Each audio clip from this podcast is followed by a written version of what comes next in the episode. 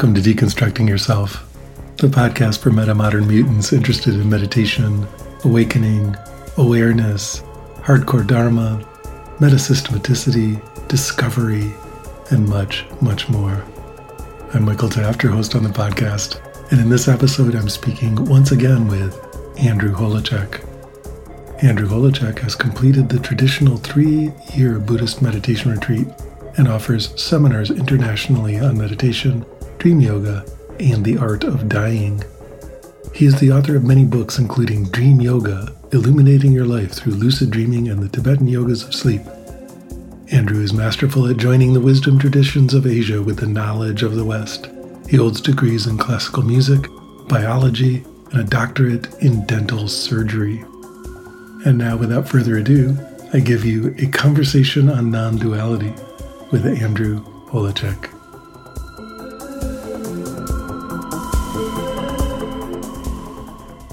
Andrew, welcome back to the Deconstructing Yourself podcast. Michael, it's always great to hang with you, so appreciate the opportunity. So, as part of our pre chat here, I learned that you have a new two book contract with Sounds True. Congratulations. Yes, I'm super psyched. I'm pitching a couple books and uh, they got accepted about some of the stuff that maybe we can talk a little bit about today the practice of open awareness, the narrative of contraction, and how all that connects to this thing called non duality. Certainly, three incredibly interesting topics to me. So let's just dive right in. Okay, um, I'm all set. Let's take the plunge. Where should we go with this thing?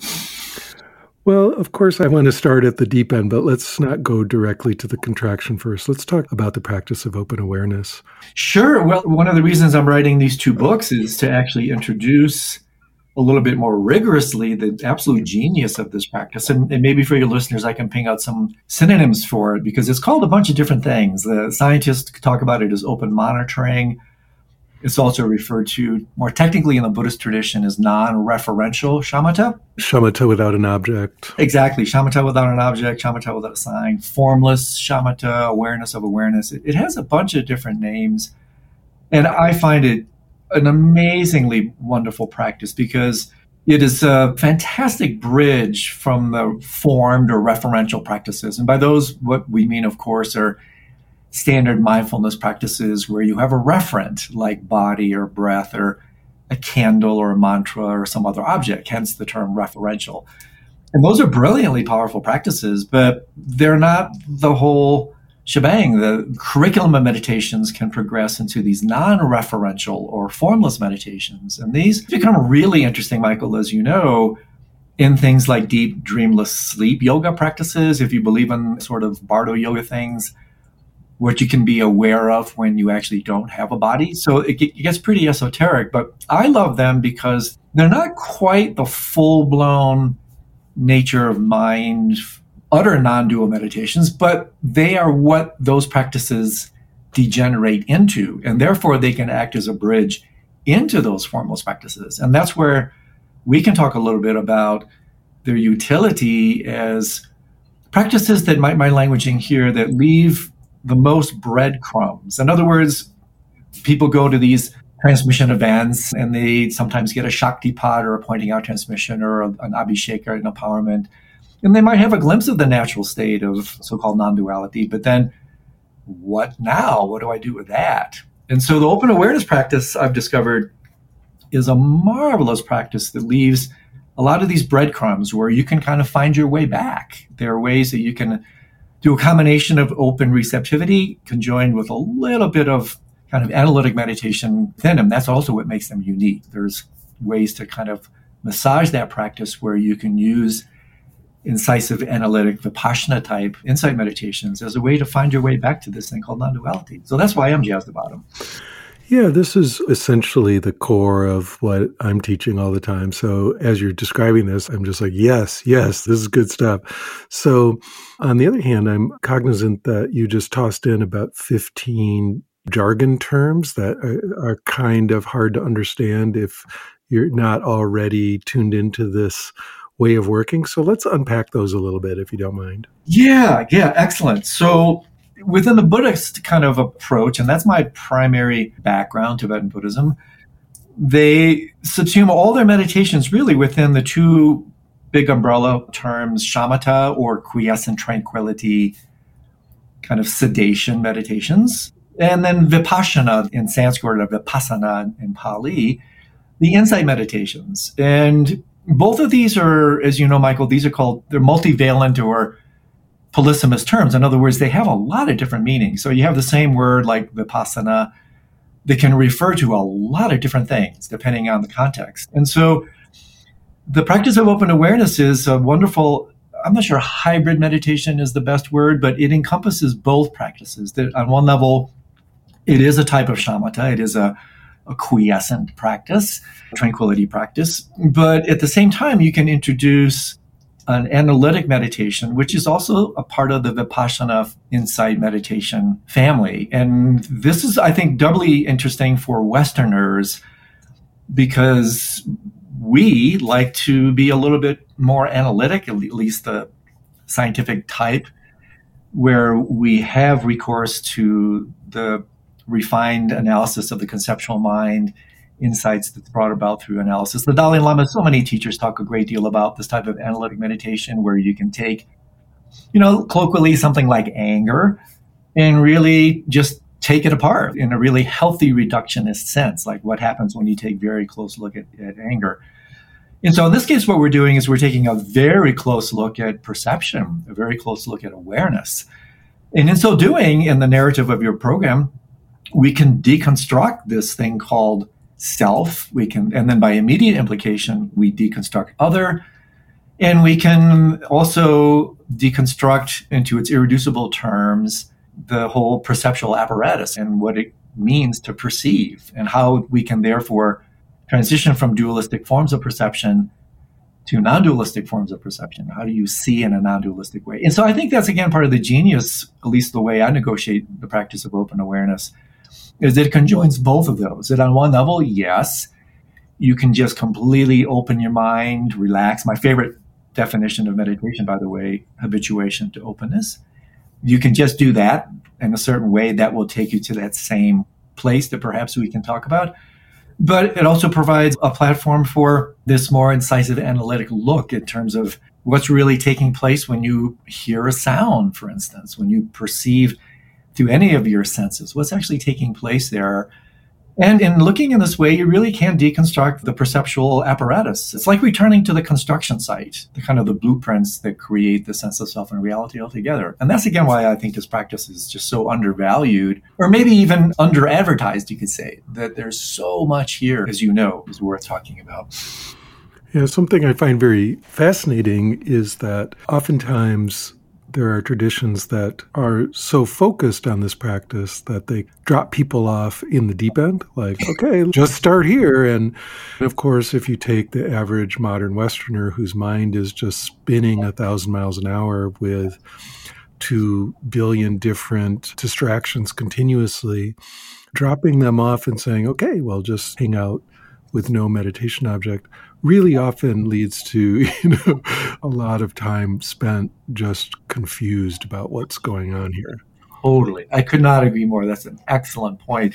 And it's interesting because it's a little bit like the approach that a lot of teachers when they first came to the west from the so-called east had this kind of nike approach right? Just do it. Just rest in the nature of mind this formless thing. And they're so formless there's no hitching post, there's no reference. And for the highly referential ego, I mean, that's what ego is. Ego is this kind of referential apparatus. There's a whole lot of floundering that takes place when people do this practice without the proper either preparation with the referential practices or exactly what we're talking about here, a view that really helps you understand what you're doing, why you're doing it, and what does it mean to like accomplish this meditation? So i completely agree with you. And that's one reason i'm writing these two books is that these practices are so nuanced they're so subtle they're so quiet that when you're plunged into this deep end of such quiescence and silence that sometimes people they flounder a little bit they get lost they're faking it they don't know what to do totally normal. But then slowly once you get the hang of it because again what these practices eventually lead you to is in fact the natural state so, on one level, it's only because we're so unnatural that this practice does itself feel unnatural, but fundamentally, it is really a segue into the nature of mind itself. And so, why don't you talk about those two things in your mind? What's your version of the correct view for doing this practice? And also, how do you know when it's working? Yeah, really well said. So, wait, let's start with the first part. The correct way for doing it, again, is engaging with the preliminary practices. In the tantric traditions, there's an adage which I think is really worth paying allegiance to, where they say the preliminaries are more important than the main practice. And this is important for Westerners because we're an impatient lot. We want to rush to the goodies and get to graduate school before we've gone through grade school. And so, therefore, this practice needs to be properly contextualized, precisely why I'm writing this book. Where does it fit in to the vast array of meditations? How does one go about it? And so, in the briefest kind of preparatory way, to do it properly, I think one has to have some facility with the referential meditations, the capacity to come back to body and breath, to settle the mind, like you're talking about earlier. When the mind comes in, untamed, untrained, speedy, traffic jammed, it's going to completely stampede over the nuance of this practice. And so, therefore, when I present it, especially in a retreat setting, there's usually a couple days of just classic shamatha mindfulness, settling, taming, quieting the mind, because otherwise that waterfall just runs right over the whole thing. And then eventually, when the mind is settled, what I recommend people do is just for the purposes of contrast. And that's the other thing that's worth throwing into the mix here, Michael, is that one of the things that I've discovered that so many meditations really do is they create heightened contrast mediums, backgrounds that, in a kind of gestalt figure ground arena, really allow us to see things we've never seen before. And so, two things to say here. When you work, for instance, with the practice of referential meditation, you're basically sitting in stasis, you know, silent body, spacious mind, silent speech. And that contrast of stasis and stability kind of acts to flush out the camouflage, to remove the camouflage of movement that allows us to then therefore better see, in fact, the movement of the mind. And by that, what I mean is we generally don't see how busy and distracted and wild our mind really is because it's lost in the camouflage of daily activity. And so when you sit in meditation, this creates a new contrast medium of stasis that allows you to see the movement of your mind. So it's both diagnostic and prescriptive, right? Exactly the same thing happens with the practice of open awareness. By inviting the mind to open, and I'll say more about that, to such a degree that invitation to openness creates a new contrast medium that allows us to better see contraction, all the ways that we grasp, solidify, reify, contract onto our experience to fundamentally create, like I mentioned at the outset, the illusion of self and other and all the suffering that then ensues. So, with that as a background, you settle the mind down with the referential meditations. At a certain point, you feel somewhat gathered and settled. And then I always do this starting with the eyes closed, again, for purposes of contrast. And then, really, you, you open your eyes, you slowly raise your gaze. And I always invite a somatic exploration here, which is revelatory. It's like, how does this feel to you? Does it feel inviting, refreshing, even liberating? Or does it somehow feel threatening? Is being this open somehow violating your personal space? So that's a very interesting set of investigations to register without judgment. So you raise your gaze, you look straight ahead, decentralize your visual focus. And I always say here, you know, focus quote unquote on the periphery, which invites a very interesting correlation between the dilation of the physical eye to the dilation of consciousness itself, to the dilation expansion of the mind. So we use the physical eye to invite a quality of the mind's eye.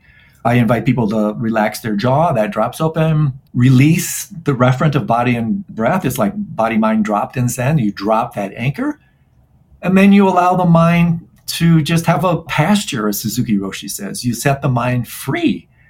And then this is where it gets really interesting. And then it's like, okay, well, now what do I do? So the mind is just free to roam. And the invitation is let it go. Let it roam to, let's say, for instance, sensory input in terms of sound. So you're sitting in meditation, you might hear, I'll say a dog's barking. Your awareness goes to the sound of the dog barking the practice is to alight on that perception and to notice how then sticky the mind is, right, Michael? The mind sticks to the sound and then it proliferates. Prapancha in Sanskrit, conceptual proliferation. So the mind sticks and then it proliferates. And it's like, why does my neighbor's dog have to bark so loud? I don't like my neighbor. Geez, that reminds me, I didn't cut the grass. Blah, blah, blah. You're lost in distraction. What do you do then? Well, you rest on that. That becomes your new object of meditation. In other words, the mind now rests on that sensory input. And so the really brilliant thing about this, and then I'll pause for a second because there is more to say. The great thing about this is in the previous practice, you could be distracted, you could be interrupted. In this practice, distraction becomes your meditation. This is what I playfully refer to as industrial strength meditation. Nothing can interrupt this practice because interruption becomes your practice. And I can say more a little bit about how that then transitions into more like the investigation and the nuances of how this can then lead to non duality. But let me pause for a second and make sure we're heading in the right direction. Oh, we're definitely heading in the right direction. Something I find interesting is that this is a different practice that you're describing than what I would call shamatha without an object. So we've already run into what you were describing as the multivalency of these terms, right? Because it's just an interesting thing in this field that the same terms get used over and over and over in very different ways. Can I ask you, Michael? I'm very curious. What are the differences from what I just said from your understanding of the term or the practice? Yeah, well, you know, you're describing an awesome meditation that I totally love doing. However, those are still objects. And so to me, shamatha without an object is true, like remain uninvolved, don't grab onto any objects at all, just having awareness rest in itself. Yeah, that's where I was heading. Which is a different practice, right? Well, maybe. Let me say a little bit more and we'll see. So, when we return, let's see if we're talking about the same thing. So, what I invite here then is when the mind rests on sensory input, the fundamental instruction, just like I think you're intimating, is this kind of ultimate democracy or, or, equanimity of the mind. In other words, the mind is simply then invited to rest alight ever so briefly without sticking upon whatever arises. And we think initially, and this is where the investigation comes into play, we think in an unexamined way that, yes, my mind is resting on the object, in this case, sound, sound of the dog. Well, either through the natural practice itself without the analysis, which sometimes happens, but again, I like the analytic interjection for those who roll this way. You can take a slightly closer look and say, okay, well, let's take a look at this. What is my mind actually really resting on? It seems to be resting upon this thing, this particular sound, and then therefore the instantaneous reference to an object, the dog that brings it about. But what I invite here, and this is where it ties into this notion of contraction, is what I invite people to take a very close look at. And again, another somatic invitation, because eventually this is not something that you just cognitively perceive. This is something that you feel. Yeah. And by that, what I mean is you will notice eventually, spoiler alert, that the mind is actually involved in a very subtle contraction, lightning fast. It happens so fast, Michael, that we can have an example right here that basically the fundamentally neutral sound waves from my voice, which are basically, as you know, compression and rarefaction waves that carry no inherent meaning well, we've been so conditioned to bring meaning through language that you don't hear these sound waves as neutral sound waves. You hear them, in fact, as language imbued terms filled with meaning. As quickly as I utter a word, you instantaneously bring meaning to it. That's how fast this takes place at these unconscious levels. But the invitation is that when you take a really close look, you will actually notice that when the mind is actually setting ever so lightly on top of these sensory stimuli, that we immediately append names and languages and proliferate on, you will notice a very subtle contraction taking place that actually the contraction of which generates the illusion that there is a thing, a sound, or secondary, tertiary, the dog, and everything else. And so this is where the deconstruction process comes back into play. You actually start to realize that that level of contraction is fundamentally, and this is where I think maybe we're talking about similar aspects. The contraction is fundamentally into nothing. Awareness, formless awareness itself. It's the contraction itself that creates the illusion that there is a thing.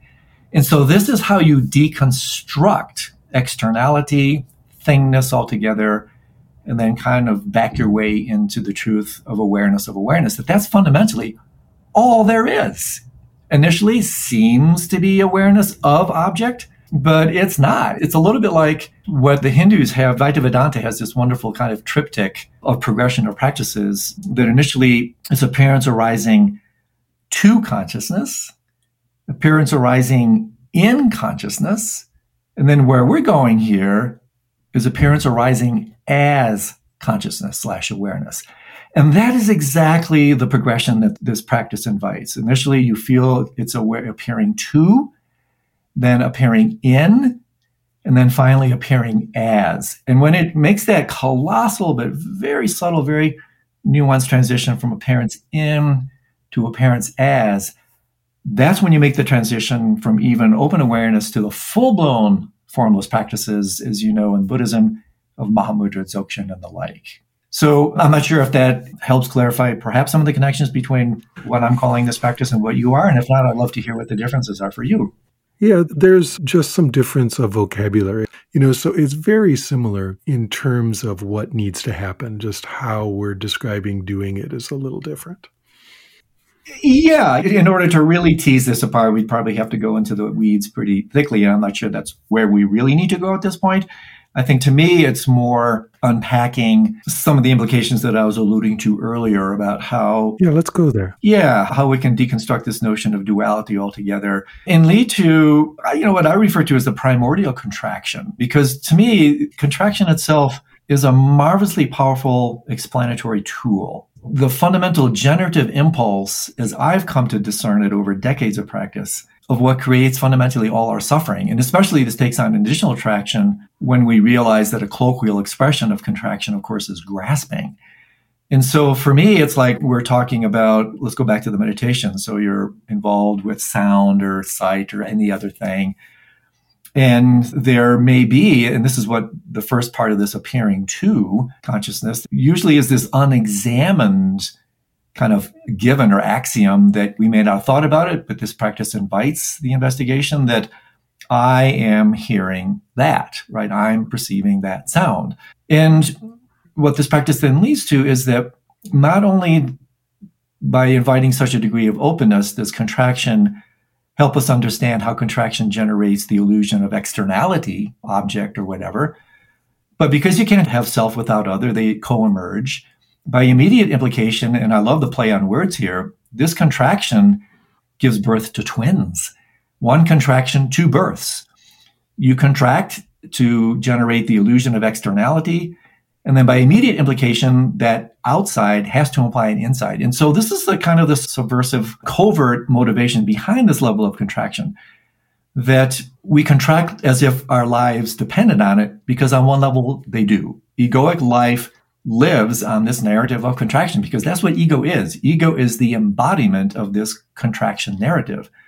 And so this is where the practice gets really devastatingly powerful that you can sit in meditation, do this investigation, do this resting. And that's the way I work with it, Michael, is this kind of this oscillation or almost pulsating of awareness, where on one level, the openness is really the key ingredient, the expansion.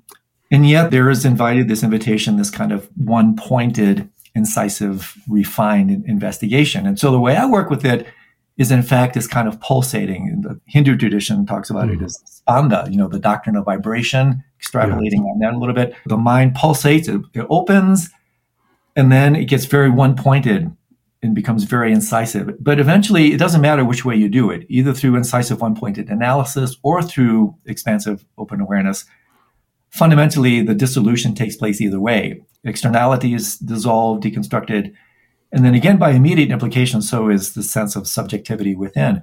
And then, of course, what that leads to is this so called non duality that fundamentally you realize, as we talked about earlier, there really is just awareness aware of itself. That's all there ever is. And this is where we can plow, if you like, into the really deep end of the pool, how this relates to the deepest teachings really in Hinduism and Buddhism, as I've come to understand it. Some of the most sophisticated Western philosophies, idealism and the like, idealistic schools have a lot to say here. The whole notion of reality of being of the nature of mind, awareness, consciousness, whatever you want to call it. That's why I love this practice because it really brought to this level of fruition, maturation. It can take you into the full blown nature of mind and reality. Yeah, and that becomes really interesting. We can presume that the human brain is more or less similar in people, and that in different places at different times, various meditators, various spiritual people, or maybe sometimes just inadvertently or accidentally because it's there to be bumped into, people discover this aspect of their own awareness that's always present, but we're just not that used to noticing, right?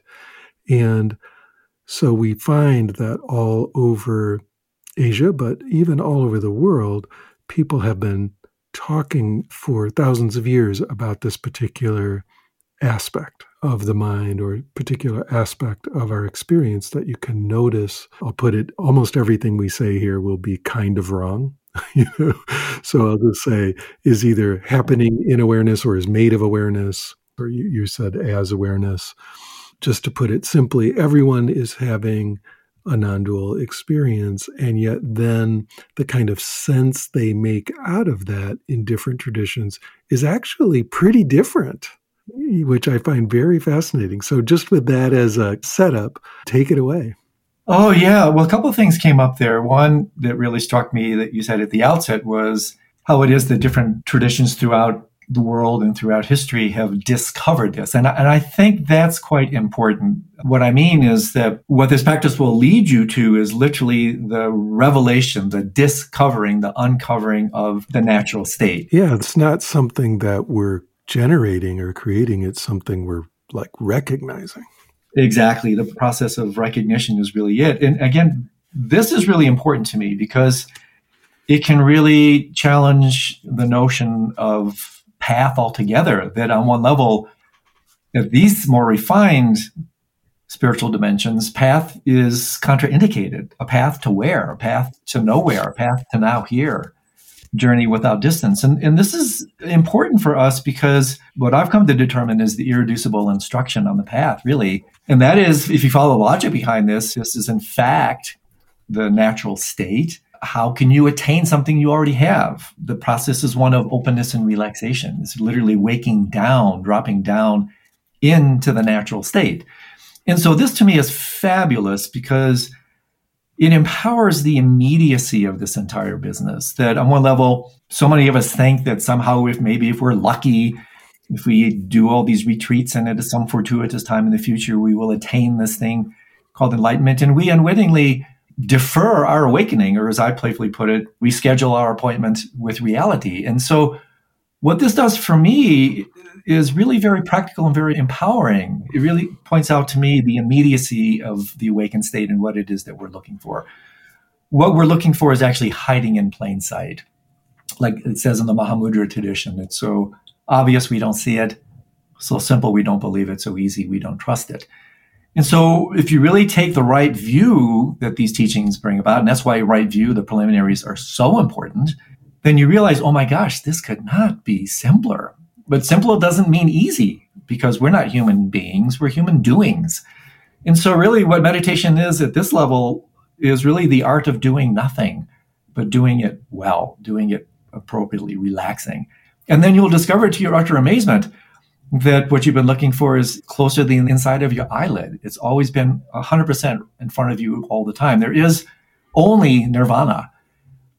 Samsara is just partial or no recognition of nirvana. There's only the awakened state. Confusion is just lack of recognition of that.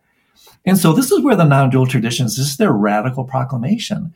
The challenges that really decimates, talk about deconstruction, Michael. This deconstructs the very notion of path itself.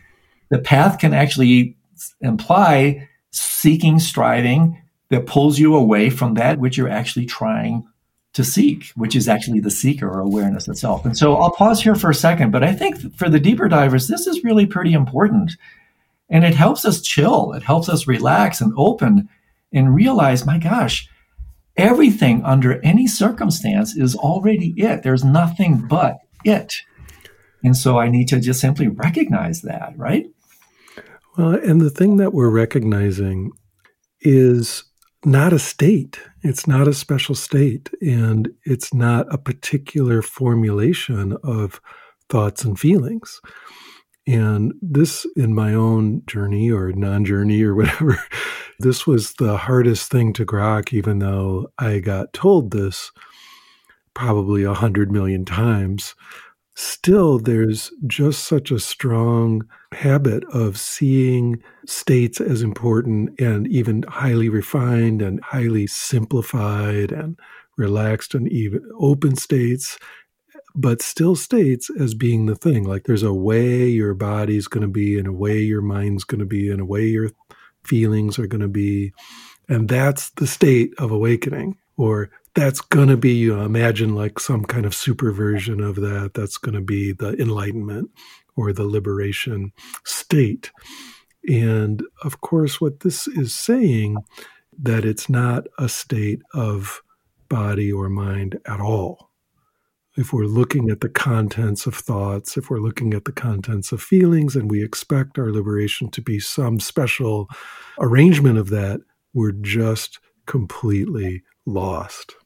Totally. I am so glad you brought this up, Michael. This is such an important point that really, by definition, states are always temporary.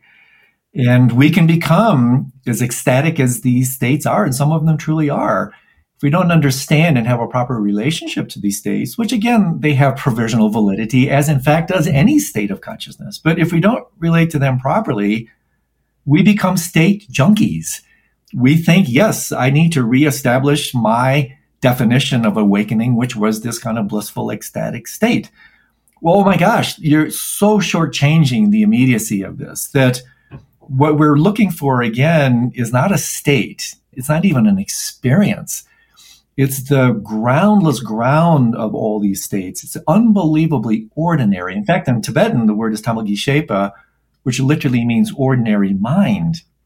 And so this is fantastically powerful in terms of like imbuing the tantric traditions, where one of the characteristics of tantra is body is as important as mind. That fundamentally, in body here means materialism, what we know or think of as materialism is as important as the mind here. And in fact, what it does is it completely destroys this notion of materialism, realizing fundamentally that even that is a particular state of mind. So what you're saying here is an incredibly important thing that if we're not careful, we can become a God addict. We can become a state junkie. We can become addicted to these spiritual delicacies because they feel so good as degrees of openness in contradistinction to contraction. Then, of course, the near enemy of this practice, and this is where this thing can really get interesting, is we tend to assume, even by implication from what I've been discussing, that somehow openness is somehow preferred over contraction. Well, provisionally, yes, provisionally, that's a state of openness. But here's the point. If you can't find the ultimate democracy between openness and contraction, if you can't find your heaven in hell, then your heaven is incomplete. Your awakening is incomplete. And so, what I love about this is it empowers quote unquote materialism. It empowers matter. It empowers the earth. It empowers the body to realize that the divinity is within the profanity. That if we really look closely at anything that arises, we realize it's all perfectly pure. It's all divine. It's all basically good, whatever term you want to use from every tradition. It's the awakened state. And so this is such an important point that whatever comes and arises can't be it. It's still a state. We're looking at the background of all those states and realizing the utter immediacy, having no preference for openness and contraction, realizing that actually thinking that way can send you also in the wrong direction because if you're heading towards the state of openness, thinking, well, that's it, well, then what do you do with your contraction? Can we, in fact, find the openness in the contraction? Can we find the spirit in matter? Can we find the silence in the noise, the stillness in the motion? that's where this practice takes you to this ultimate equanimous relationship to whatever arises in the phenomenal world. And this is a colossal thing. This is a really big achievement, or I should say, recognition. One of the things I find so interesting here is, as I was saying, just the sense then that different traditions make out of this. For example, in Advaita Vedanta, which is one form of Hindu non dualism, there's a bunch of forms of it, but a really common form is Advaita Vedanta. There's a real sense of denial of the world in favor of this absolute consciousness. Absolutely. I couldn't agree more with you because I think, again, these absolutistic approaches, that's a colossal near enemy of these formless meditations, is somehow thinking that formlessness is it, that if I can just dissolve into this no thingness, that's it. Well, like I alluded to, that's part of it. But if you think it's all of it, then that's classic spiritual bypassing. That's just your comfort plan being translated into spiritual terms. And so that's a really important thing because these practices do invite tremendous degrees of openness. And interestingly enough, Michael, the degree of ecstasy that one feels in relation to this openness is directly proportional to the preceding level of agony or contraction. This is really important because when people in the West, oh my goodness, when people have, and I could name so many names, when these sudden realizers in the West have these grand ecstatic experiences, I don't contest those experiences at all. They're having them, of course. The reason they come across initially as so ecstatic is simply because of the preceding level of contraction or agony. Suzuki Roshi said it beautifully once when he said, Enlightenment was my biggest disappointment. In other words, he was already so open, he was already so relaxed that, in a quite a literal sense, it was the ultimate letdown. He was just relaxed into that dimension of reality. And so, this is important because if you think again that these ecstatic states are it, you're really barking up the wrong tree those ecstatic states are brought about simply by levels of contraction that precede them. And this then points to what we've been talking about all along that fundamentally what we're looking for can be found under any condition, under any state, under any circumstance, which of course is completely what we've been saying. That's all there ever is anyway, right? So I wanted to put a little exclamation point on that because otherwise, oh my goodness, we all run after these spiritual candies, these spiritual sweets, looking for these ecstatic states, and get caught in all these absolutistic escape modalities that, oh, yes, I'm just going to dissolve into Buddhist languaging, the Dharmakaya, the Dharma Dhatu, these formless dimensions. But that's only half of it. That's in perennial philosophy language. That's just the evolutionary arc, right? It's just transcendental. Yeah. Exactly. So then what happens to the involutionary arc? What happens to embodiment, to, to form, to body? And so, very briefly, what we do on the path provisionally is we differentiate, not dissociate, from all these levels of form because that's what ego is. Ego is exclusive identification with form. So we die to let go, differentiate from that, to return to the formless matrix of reality. Then the point is not to rest in absolute peace there. No. The point then is to take voluntarily, take that insight, take that formless awareness, and now you shape it. You incarnate that voluntarily. You come back into thought voluntarily. You come back into body, into form, into action voluntarily you express your emptiness as compassion. This is really important because otherwise, just like you're saying, you get into this kind of sterile, disembodied approach to spirituality and enlightenment that then basically will FedEx you out of the world. And right now, what we're talking about is not waking up and out, it's about waking down and in, taking your realization, divine as it is, and riveting it back into reality, into the world as we know it. And so I wanted to just put an exclamation point on that because so many people really tend to get a little bit lost, and me included. I mean, I've had these delicious states, and they can become, Tai Situ Rinpoche says, the great Tibetan master, these are among the most dangerous of all spiritual traps because they're so spiritually delicious. And so that's worth really emphasizing. We have to be a little bit wary about that. You know, when people hear the central metaphor or one of the central metaphors of this way of working, that the world is a dream and we need to wake up from the dream and so on, it does tend to often point to this kind of absolutism, right? Like, oh, the world is just a dream. And we're just going to wake up from that dream into this awareness heaven where that dream is gone. And so, how do you, Andrew, talk about that metaphor in a way that includes the richness and variability and wonderful, I'll just say it, duality of form that is then included in the non duality of absolute and form? Another really great question. For sure, isn't it true that when people say something like, even colloquially, it's just a dream, right? That's, again, a dismissive statement, pejorative statement.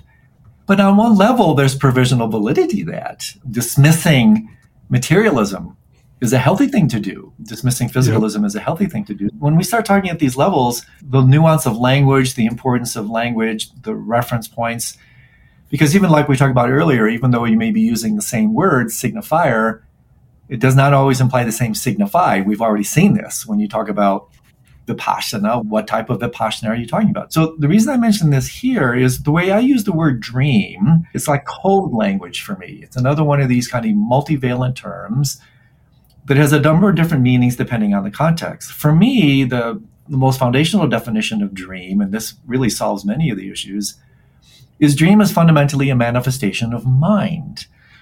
And so when we look at it within that arena, now that's a bit of a game changer because now basically what happens is, in fact, this is what the Buddha woke up from and what he woke up to, right? In many ways, the historical Buddha was the ultimate lucid dreamer. But what did he wake up from? Well, he woke up from the nightmare of duality, the nightmare of reification, the nightmare of a solidified, solid, lasting, independent world. That's what he woke up from. What did he wake up to?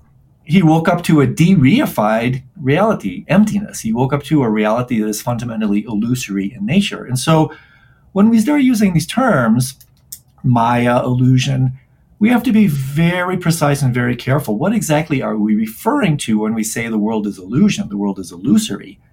Well, what it really implies here, illusion, in this case, is not dismissive. It's, it's a challenging statement that basically says appearance is not in harmony with reality what you perceive is illusory because it's not real. That's the nightmare to which we uh, can append a label dream. So I'll pause and see if that's a little bit helpful. I think that's really, for me, a key insight that then also brings increased kind of credibility to things like dream yoga. That when you're working with dream yoga, it is so much more than just working with your mind as you sleep and dream.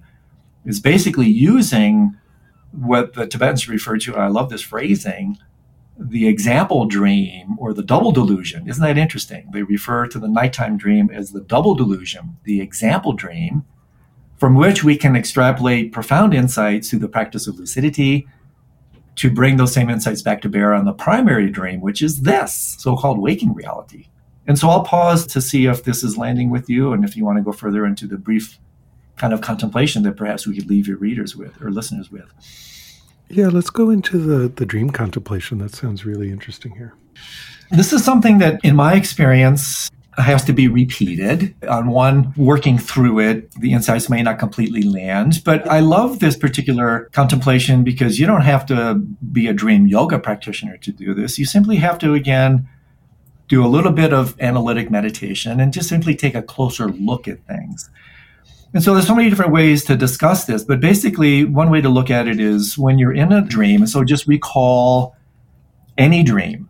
Doesn't have to be a lucid one, just bring to mind any dream. When you're in that dream, there's this unquestioned, you know, this assumption that there's you, the dreamer in the dream, and there's the dream itself. There's subject dreamer, object dream, and then some kind of consciousness between the two. We've never really perhaps looked at that, but I think most people would acknowledge that. And they even say things like, Yes, I had that dream, I'm having that dream.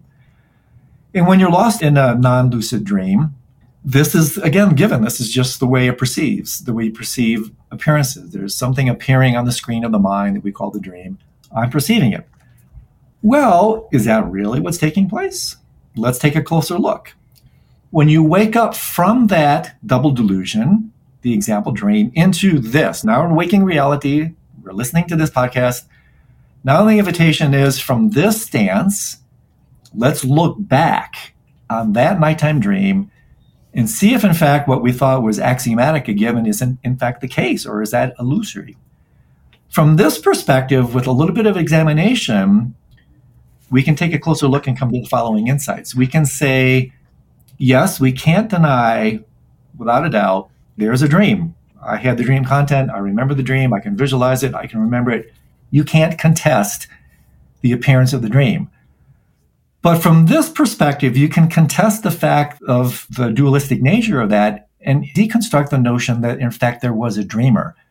So, from this perspective, Michael, look back is a thought experiment or dream experiment. In fact, the next time you have a lucid dream, you can do this in living real time as dream yoga. But we can do it now. Look back and say, yes, there's a dream object for sure, can't deny that. But where exactly is the dream subject? Where is the dreamer? And this is where you have to pause and take a really good hard look. Take your flashlight and look. I love Daniel Dennett uses the phrase the Cartesian theater, right? The dualistic theater. Take the flashlight of your awareness, look into the back rows of your dreaming mind, and try to find the dreamer.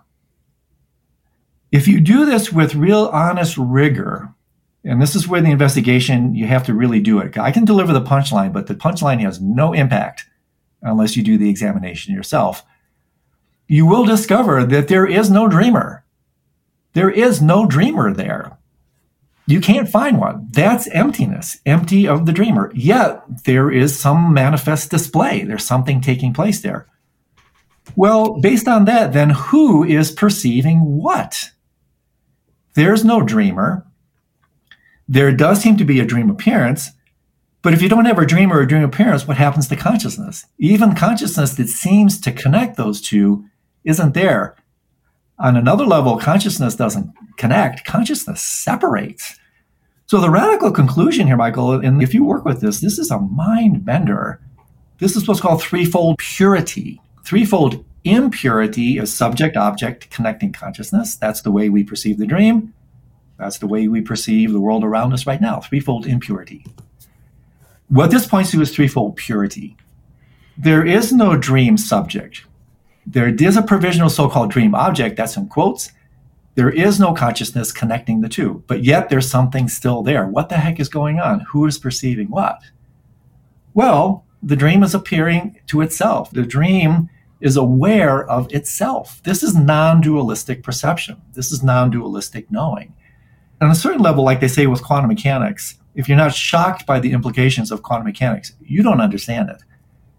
On another level, this is a real discovery of the teachings on emptiness. If you're not shocked by the discovery of this on one level, I would argue perhaps you don't get it or you've already gotten it previously.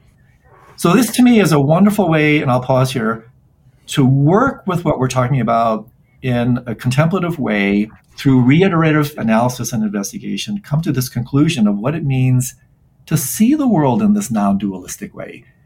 Then you take the insights gleaned from this investigation using the double delusion or the example dream, you take those exact same insights, and then you extend them to this. And you say, wow, holy moly, I see the world right now in exactly the same way. There's a subject, there's an object, there's consciousness connecting the two. Well, the only reason we haven't made the same insights we made in terms of the nocturnal dream is simply because we haven't found the same perspective that we bring to the nighttime dream from which we can look on this dream and say, oh my gosh, it's exactly the same way right now. So I'll pause because I want to make sure this is sort of landing with you. I find this to be one of the most insightful contemplations that I can do repeatedly that really brings some compelling insights. So, two things there. One is just to unpack the idea of the double delusion, right? The regular waking world is delusion one. And then within the quote unquote real world, then we're having a dream at night, and that's delusion two. Right. right? So it's sort of the second layer of delusion. However, I want to get to the nut of the practice, the real core, which is we're sitting there in the daytime thinking about a dream that occurred, recalling a dream that occurred at night, And if I'm not mistaken, we're trying to find more or less who's having the dream. Correct. And we just look as carefully as we can at the memory of the dream and try to find like the dream subject. Correct. And the way I understand what you're saying, we're not doing this analytically in the sense of we're not trying to figure it out like some kind of logic puzzle. We're just directly looking with that other kind of Vipassana analysis, just directly looking, trying to find who's this character in the dream. Totally. And again, I'm going to bring this even more immediate. So that's exactly right. You totally got it. And what they say in, in, the wisdom traditions around this is not finding is the best finding. Again, in, in, traditional languages, this is called yogic direct valid cognition. It's not inference, it's not logic. This is direct yogic perception. So let's close with something that's even more immediate, Michael, that makes it's the same exercise that we can do like even more immediately. And that is look at the contents and the display of your mind right now. We have this unexamined assumption that I'm having a thought. It's exactly the same phenomenology. You can't deny this appearance. There is this quote unquote thing called thought. Where is the thinker? Take a look, pause, take a really good hard look and try to find the thinker. You will, if you do this with honest, rigorous investigation, you will find that there isn't one. I mean, Mark Epstein wrote this beautiful book called Thoughts Without a Thinker. There is no thinker, just like there is no dreamer. But there is still this phenomenal display called thought. Well, here again, who is knowing what? It's only the lightning fast contraction that refers the display of either the dream or the thought to nothing, the contraction of which creates the illusion that there is something. In other words, the very contraction that I'm having that thought, that very contraction, that's what generates the illusion that there is a thinker and that there is a dreamer. And so, either through the meditation or through this contemplation, you can dissolve that. You can take a very hard look and you go, oh my goodness. You get a little shudder and a shiver up your spine. I can't find the thinker because there isn't one. There is no fundamental self, but yet the thoughts still appear. And in exactly the same way, what's the kind of epistemological phenomenology using big fancy terms? The thought knows itself. And then you take that again, extrapolate that to this, little bit deeper exercise because the habit patterns are more deeply entrenched and also affected by collective karma, collective habits. Same thing takes place when you look, open your eyes, look at the world around you, and you say, I am seeing that. No, you're not. Tat tvam asi. Thou art that. Thank you so much for coming on the show today, Andrew. Michael, it's always such a delight. I love your questions. We really go to the deep end pretty quickly, and I hope he didn't drown anybody. But it's so much fun to talk to you, my friend. You too. Have a great one. Take care. Bye now.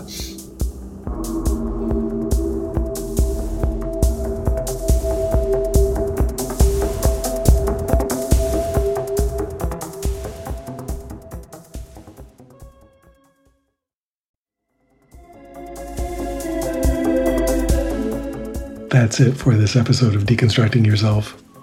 I'd like to let you know about an upcoming retreat I have available in the first half of 2024. This April, I'll be teaching a six day residential retreat at Mount Madonna Center in the hills of Northern California. From April 14th to the 19th, I'll be leading practitioners in non dual meditation techniques, guided meditations, and silent sitting with the group.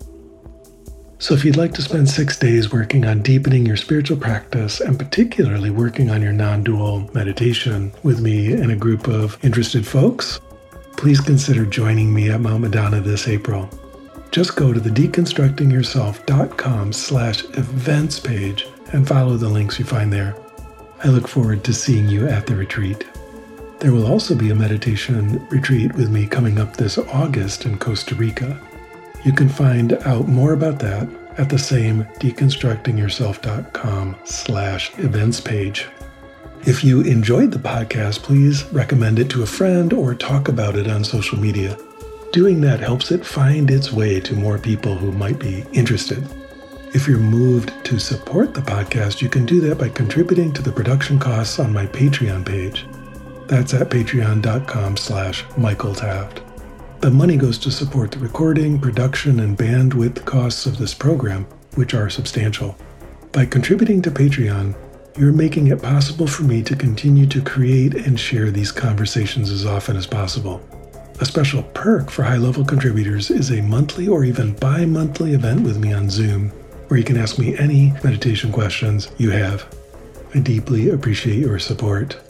I also have a number of free resources for you, beginning with my YouTube channel. There are hundreds of hours of free guided meditations and videos there, so if you're interested, that's quite a large resource and offered to you completely free of charge. The channel address on YouTube is MWT111 or you can just search my name, Michael Taft. I encourage you to subscribe to the channel and join me each week for a new live guided meditation session. If you'd like to interact with a broad community of people interested in meditation, particularly those who engage with my YouTube meditations, I have a free Discord server called Deconstruct U. That's deconstruct and then just the single capital letter U. There are a large number of discussion channels there, and it's free, so hop on the server and introduce yourself. And of course, there's the deconstructingyourself.com website itself, which has articles, interviews, and more about meditation going back over 12 years at this point. So be sure to check that out. Beyond these free options, I also have a number of paid online courses to help you grow and develop in your spiritual practice. You can find out about those either by signing up for my email list at deconstructingyourself.com slash sign up or at the site deconstructingyourself.org. I look forward to seeing you in class. The Deconstructing Yourself podcast has always had excellent sound, which is the result of an amazing audio engineer and amazing human being named Stephen McNamara. He's an all things audio person with many decades of experience in producing music and spoken word audio. If you're interested, you can contact him at his website, yogitar.com. That's Y O G I T A R.com. Music on the Deconstructing Yourself podcast is a track by Peter Baumann entitled Crossing the Abyss from his album Machines of Desire. Thank you for listening.